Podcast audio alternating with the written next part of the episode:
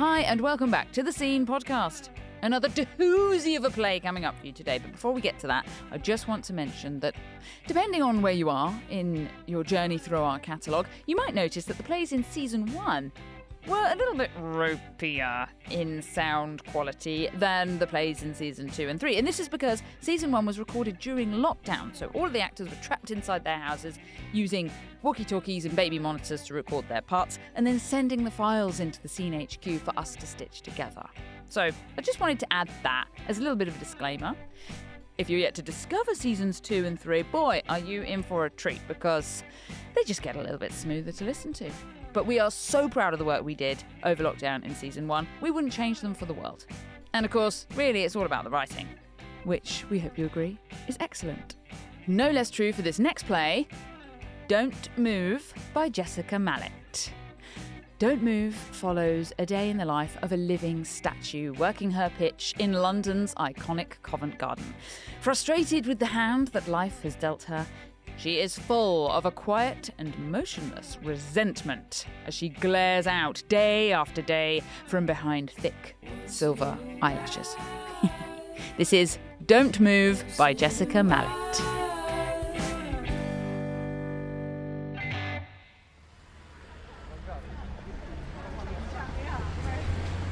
Five thirty-six, and I'm at my pitch.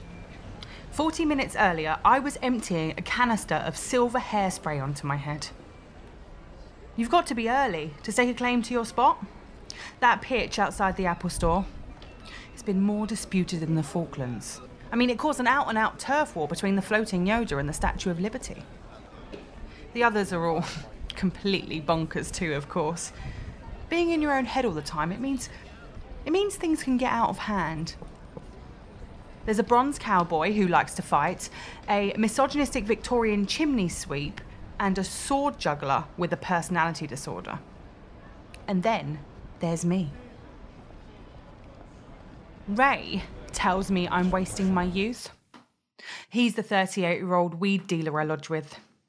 He's fine, hardly ever tries to shag me.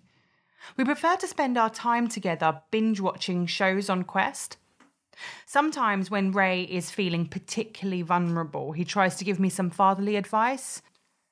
During an ad break, he heaves himself up onto his elbow, dusting the debris from a bag of KP peanuts out of his belly button, and tells me how I'd be much better off getting a bar job at his local, which also happens to be a strip club. How old are you again? 23? Yeah, yeah, they probably have ya. I wouldn't hang about though, like, and you have to start dressing nice. He's a sweetheart. Charges me pittance on the rent, mainly because his flat's a shithole, but also because I'm no trouble. Not to him, anyway. You don't see a lot when you're performing. You keep your eyes lowered to hide the blinking and hands together to stop the ache, but you can hear everything. Well, we're the hotshot Tottenham, we're the mighty Spurs. Everybody knows we're the football connoisseurs. A stag do's just been thrown out of Bar Italia. One of them stumbles towards me in his v neck. All right, darling. He looks like cooked ham. Gives a smile. He drops 20p into my hat and tries to grab my tit. I catch his hand and look him straight in the eye, digging my nails into his palm as he snickers nervously. Like it rough, do ya? I hold on for a beat too long and his eyes begin to water. All right, that's enough. His mate drops a quid in and I let go. Fucking bitch. The cooked ham backs away now, all bravado. She's proper fucking mental, that one. I blow him a kiss. After all, I'm grateful for the interaction. It's the hecklers and the manhandlers who keep me on my toes. Two weeks ago, Ray told me his mum was dying. We were watching the bingo channel at the time. I was playing for a line. We're playing for a line. If you're in the game, get ready because here we go. Doctor came today. 24, 2 and 4, 24.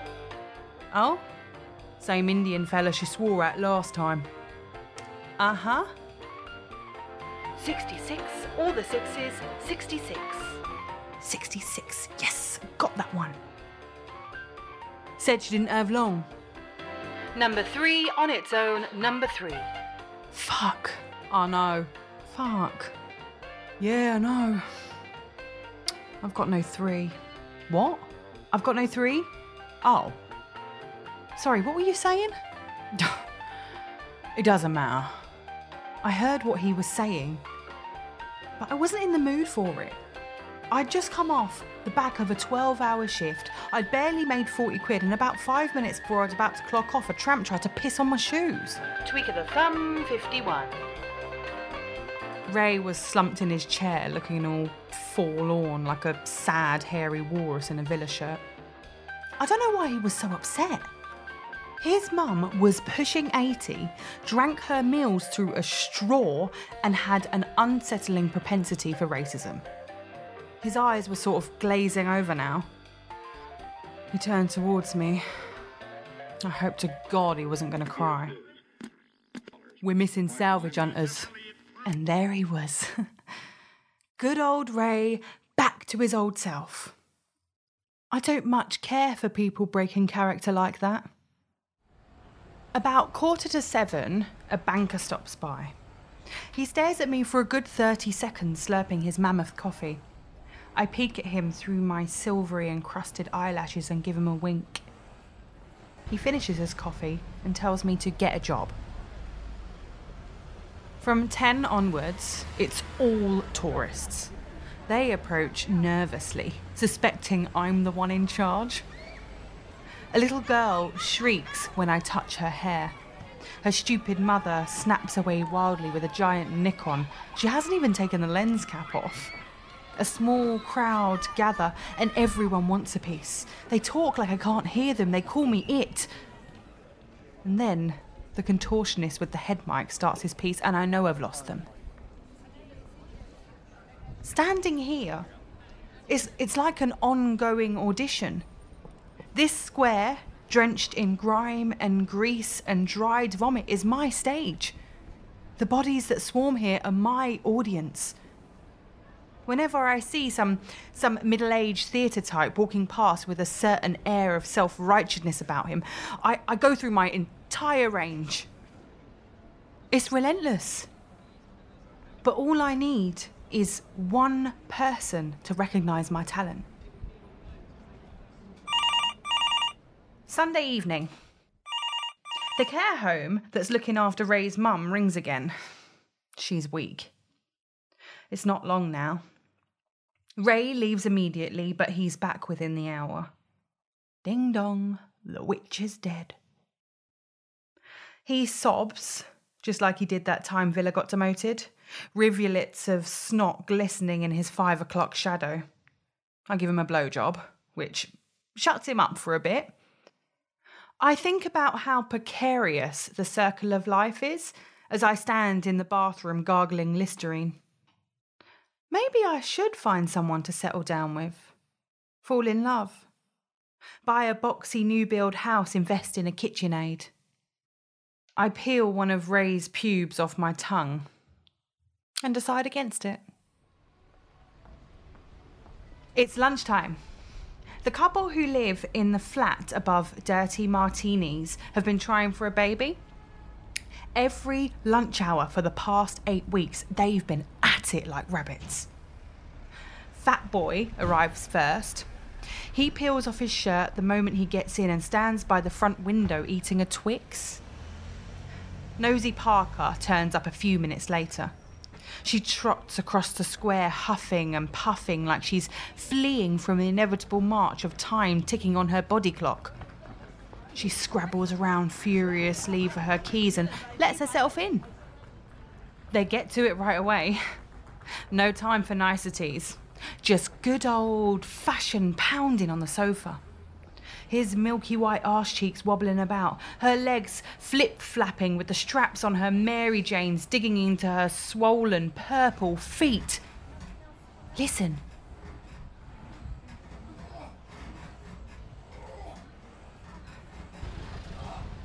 There's something deeply moving about their desperation to procreate. Like some primordial alarm has gone off somewhere in that flat, and they've got this intense urge and insatiable need, and in that moment, nothing else matters to them. Hmm. I sometimes feel the same if I haven't had a kebab after a night out.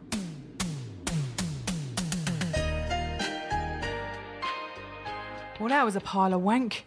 Couldn't even be bothered to kill her off properly. Do you know how much those writers get paid? No. Me neither. I bet it's a shitload. Mmm. What do you want to watch? Uh, Paranormal Lockdown starting on Quest? Yeah, but you hate that. Yeah.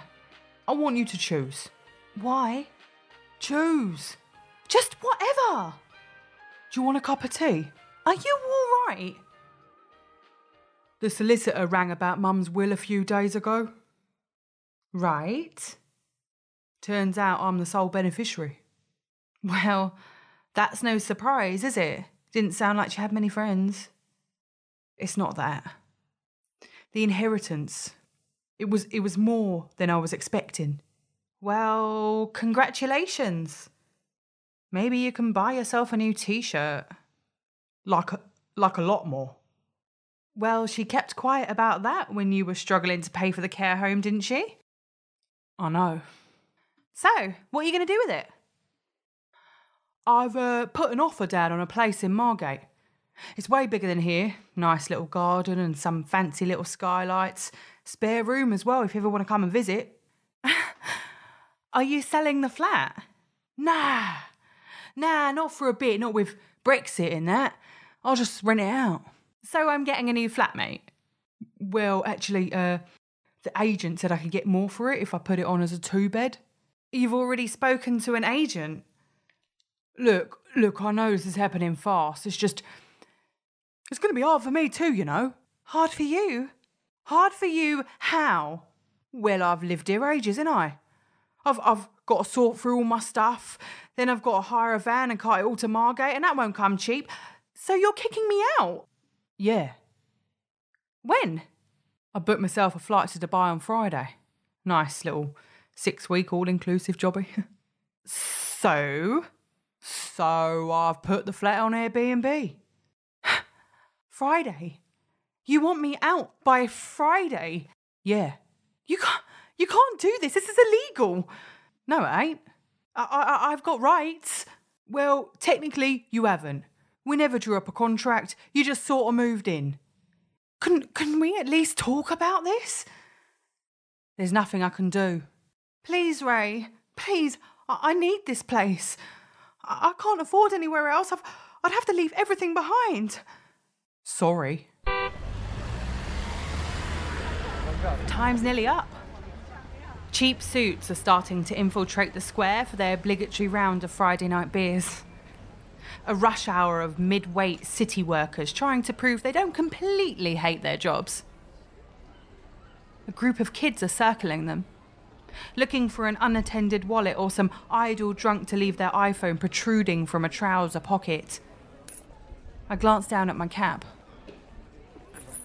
I emptied some of the cash into my knickers earlier. It was barely enough to cover a week's train fare, but a few notes have wafted their way in since. The bronze cowboy is packing up now, hedging his bets that this evening's revellers won't bring in the final flurry. The sword juggler and the chimney sweep were off ages ago. But I like my chances. People seem to get slightly giddy in the summer months. If it's anything above 25 degrees, it suddenly becomes acceptable to start talking to strangers on the tube. Droves of sun kissed merrymakers with a Bluetooth speaker take to the Piccadilly line like they're on their way to Glastonbury. When I was on my way home a few weeks ago, one such party boy leaned in to ask me if I was going Scala. Spilt half a can of frothy red stripe down my top. It was half past eight on a Tuesday. I nearly punched him in the throat. But with such frivolities afoot, I was going to wait it out and reap the rewards. Besides, drunk people are always more likely to drop you a tenner thinking it was just a fiver. I looked down at my cap again. It's gone. One of the kids is sprinting across the square, my cap tucked firmly beneath his armpit. Stop him! I give chase. The little fucker can shift. The cap is passed on to another kid in the group. I switch targets. Thief! A police car pulls up. I wave them over. He's getting away! They're out there then, two burly coppers. This way! They follow. We tear across the road. Quick, right, then left, then right. The group of kids scatter towards Leicester Square. I spot him. The one with my cap, he's darted into a side road. He's gone that way! The policeman starts running towards me. He hasn't heard. Tavistock Street! Still towards me. You're losing him! Then, right in that moment, the penny drops. I stop running. They say when you drown, there's a moment when you feel a sudden sense of calm, ecstasy, even. I think I understand. It's the same moment you realise you don't have any control. You see, the police aren't here because of the kid, they're here because of me. It wasn't hard watching Ray breathe his last. Couple of benzos crushed into his farewell glass of cava and he was out like a light. Didn't even struggle when I pushed the pillow into his face. Half an episode of Aussie Gold Hunters and it was all over. In fact, it was easy. Oh, Nosy Parker stopped outside her flat, gawping at the blue lights with her mouth open. I tell her, the show's over. She's got a carrier bag from Superdrug. I spot the blue lettering of a pregnancy test pressed up against it. I smile to myself as they cuff me. Good on 'em, I say. Looks like the fuck fest has finally paid off. God, I'll never look at her living statue in the same way ever again. Don't Move was written by Jessica Mallet and it was performed by Velenzia Spearpoint. Sound design was by the team at Janno Media, who also produced the episode in association with Get Over It Productions. Our season jingle was written by Emma McGrath. Hey, I tell you what, why don't you come and check out our website? And if you're a writer and you've got a piece of writing, as writers tend to do, that's what they do. They sit and they write things and they end up with things that have been written. Send it in to us. If you think that you've got something that could create a nice little pod play like this, that's what we're all about here at the Scene Podcast. We're giving your writing a digital lift. So maybe do that tonight, just before you go to bed. But for now, you can crack on and listen to our next pod play. We'll see you over there. Bye. Oh